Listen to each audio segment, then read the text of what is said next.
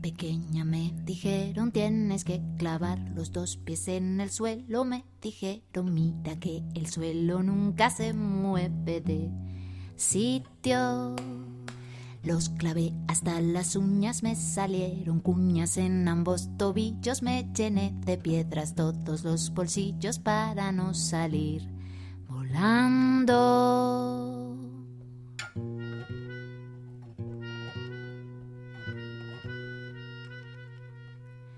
Pero yo solo quiero saltar desde el suelo y echar y echar a volar y volar. Pero yo solo quiero saltar desde el suelo y echar y echar a volar y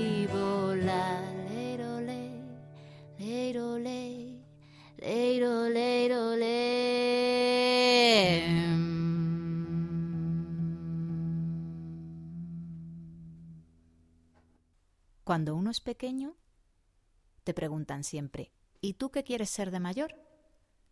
Como si te fueras a convertir en algo distinto de lo que ya eres. Pero yo lo tenía muy, muy claro. Yo quería ser pájaro. Y para convertirme en pájaro tenía que entrenarme durante muchas horas al día. Empecé saltando desde un guisante hasta el suelo.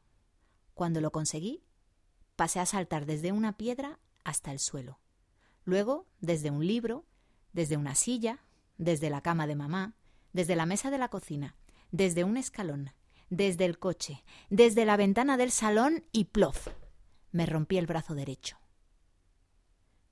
Como tenía el brazo derecho roto, no pude seguir mi entrenamiento, pero me dediqué a pasear por el campo y observar muy atentamente a todos los pájaros que volaban.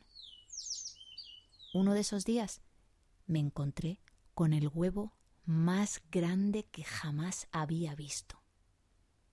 No era un huevo de golondrina, ni un huevo de codorniz, ni un huevo de perdiz, de paloma, de cigüeña.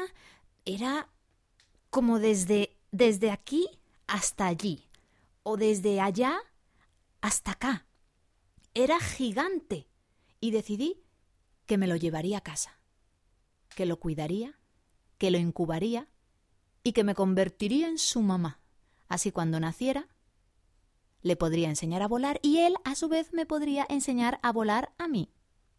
Me pasé cuarenta días sentada encima del huevo incubándolo con todas mis fuerzas y no nacía. Luego decidí pasar otros cuarenta días debajo del huevo, a ver si eso le gustaba más, pero aún así no nacía. Luego me puse muy lejos, no vaya a ser que fuera un huevo tímido y quisiera tener su espacio. Pero aún así no nacía. Y por último, pasé veinte días haciendo el pino a su lado para hacerle reír. Pero aún así no nacía. Estaba tan frustrada que tuve que componerle una canción el día en que le grité Huevito, eres un huevón.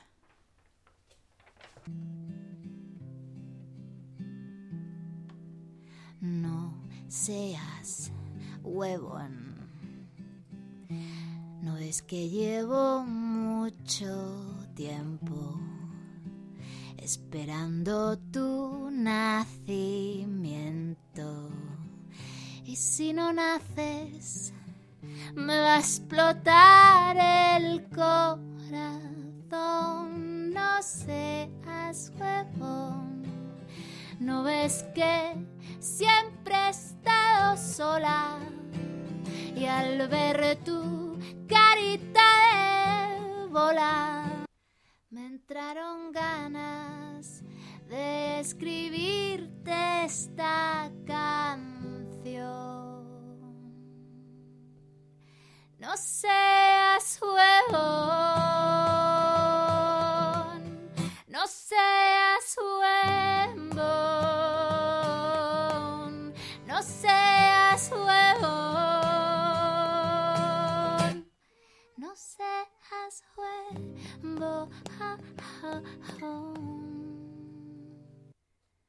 Justo acabó el último compás de la canción y el huevo comenzó a rajarse, una raja por aquí, otra raja por allá, una raja por allí, una raja por acá, y es que era un huevo gigante. No era de gallina pequeñito, pequeñito, no, no, no, era, como os dije antes, desde allí hasta allá. Yo estaba súper emocionada. Dios mío, ¿tendrá, tendrá mis ojos, tendrá mi boca, mis orejas respingonas, mi nariz. Pero lo que salió de ese huevo era indescriptible. Era un bicho. Un bicho. Se movía a cuatro patas sigiloso. ¿Qué, ¿Qué significa sigiloso? Pues sigiloso significa con mucho cuidado y de repente se arrancaba y iba muy rápido y luego volvía a ser silijojo, sí, jolijoso, digo, sigiloso. Yo me quedé quieta, sin casi respirar. Tenía bastante miedo, un miedo bastante miedoso. Shh, cuidado, que no nos oiga. Pasó delante de mí y me vio. Se puso así, así muy, muy, muy, muy, muy, así, sí, ay, qué cerquita, así de cerquita de mí. Y me chupó la cara. Me olió tres veces y me volvió a chupar la cara. Yo le dije, ¿pero qué esto qué? ¿Pero quién eres? Soy un dinosaurio. Ah, ah. Me llamo señor Braulio. Ah, y tengo unas pezuñas que son una maravilla. No me como a ningún niño, pero me gusta chupar. Chuparles la cara, la nariz y las mejillas. Y tengo muy mala fama, pero soy muy servicia. Ah, ah, ah,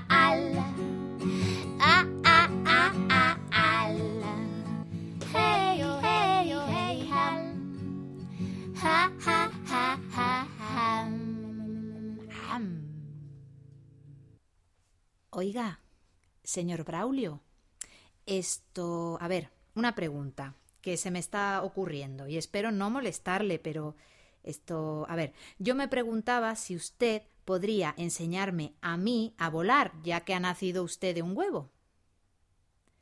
Pero el dinosaurio Braulio ni sabía volar ni era pájaro, porque resulta que hay animales que nacen en un huevo, pero que no por ello son pájaros.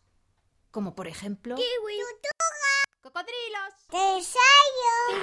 Ah. Entonces me fui en busca de un animal que hubiera nacido en un huevo, pero que también tuviera alas. Y me encontré con Ruth, la avestrut, que estaba muy ocupada con la cabeza metida en un cubo. Entonces yo metí la cabeza en el mismo cubo para poder preguntarle. Esto. Hola, señora Avestrut. Esto. Eh, a ver, perdóneme usted a mí, pero no quiero importunarla, pero he visto sus alas tan grandes y tan bellas, con esas plumas tan majestuosas, y me preguntaba yo si usted pod- Pues eso, a ver, ¿cómo se lo digo? Que si me puede usted enseñar a volar a mí. ¿Pero qué dice? ¿No ves que soy avestruz, eh? Que no por tener alas se vuela y no por volar se tiene alas. ¿Entiende? Ah. Entonces me fui en busca de un animal que hubiera nacido en un huevo, que tuviera alas y que además supiera volar. No sabía por dónde empezar, así que decidí tumbarme y esperar a que se cruzara la respuesta. ¡Hala! ¡Mirar! Las nubes. ¡Ay, qué bien vuelan ellas! Pero no tienen alas. ¡Uh! Un avión. Un avión, sí, pero no ha nacido de un huevo.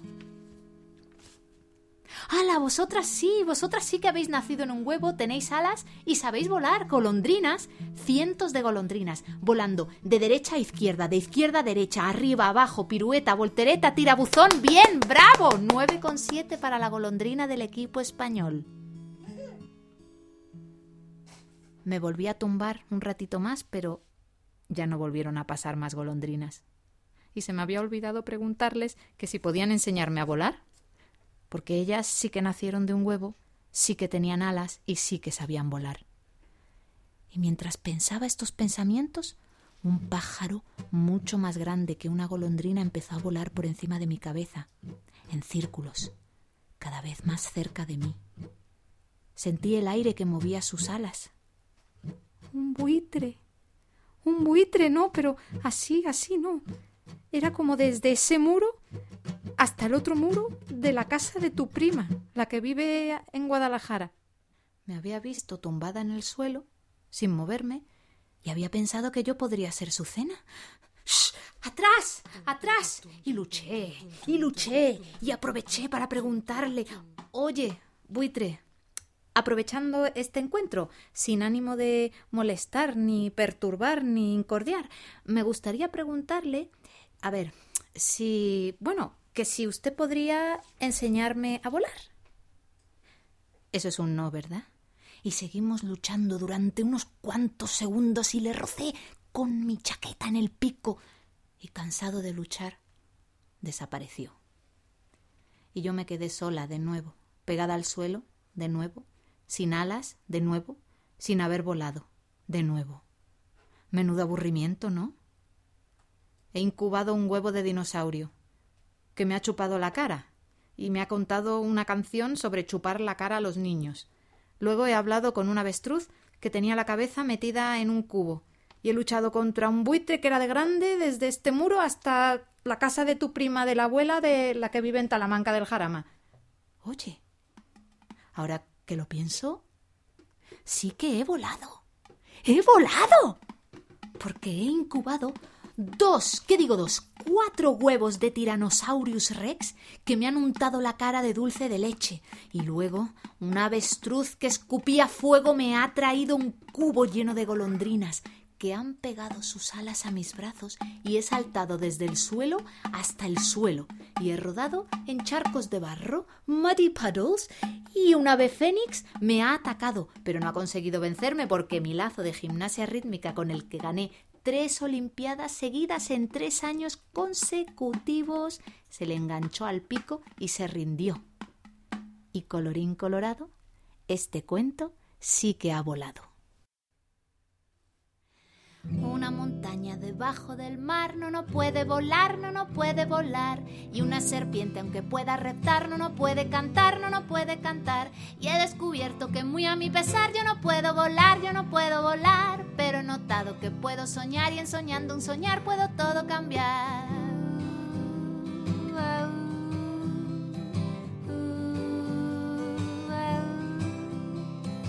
Los elefantes no pueden trepar, yo les voy a ayudar, yo les voy a ayudar. Las amapolas no pueden viajar, yo les voy a llevar, yo les voy a llevar. Fotografías que puedan mirar de todo aquel lugar, de todo aquel lugar que ellas hayan querido visitar, yo las voy a ayudar, yo las voy a ayudar. Y colorín colorado, este cuento se ha acabado. Y colorín colorado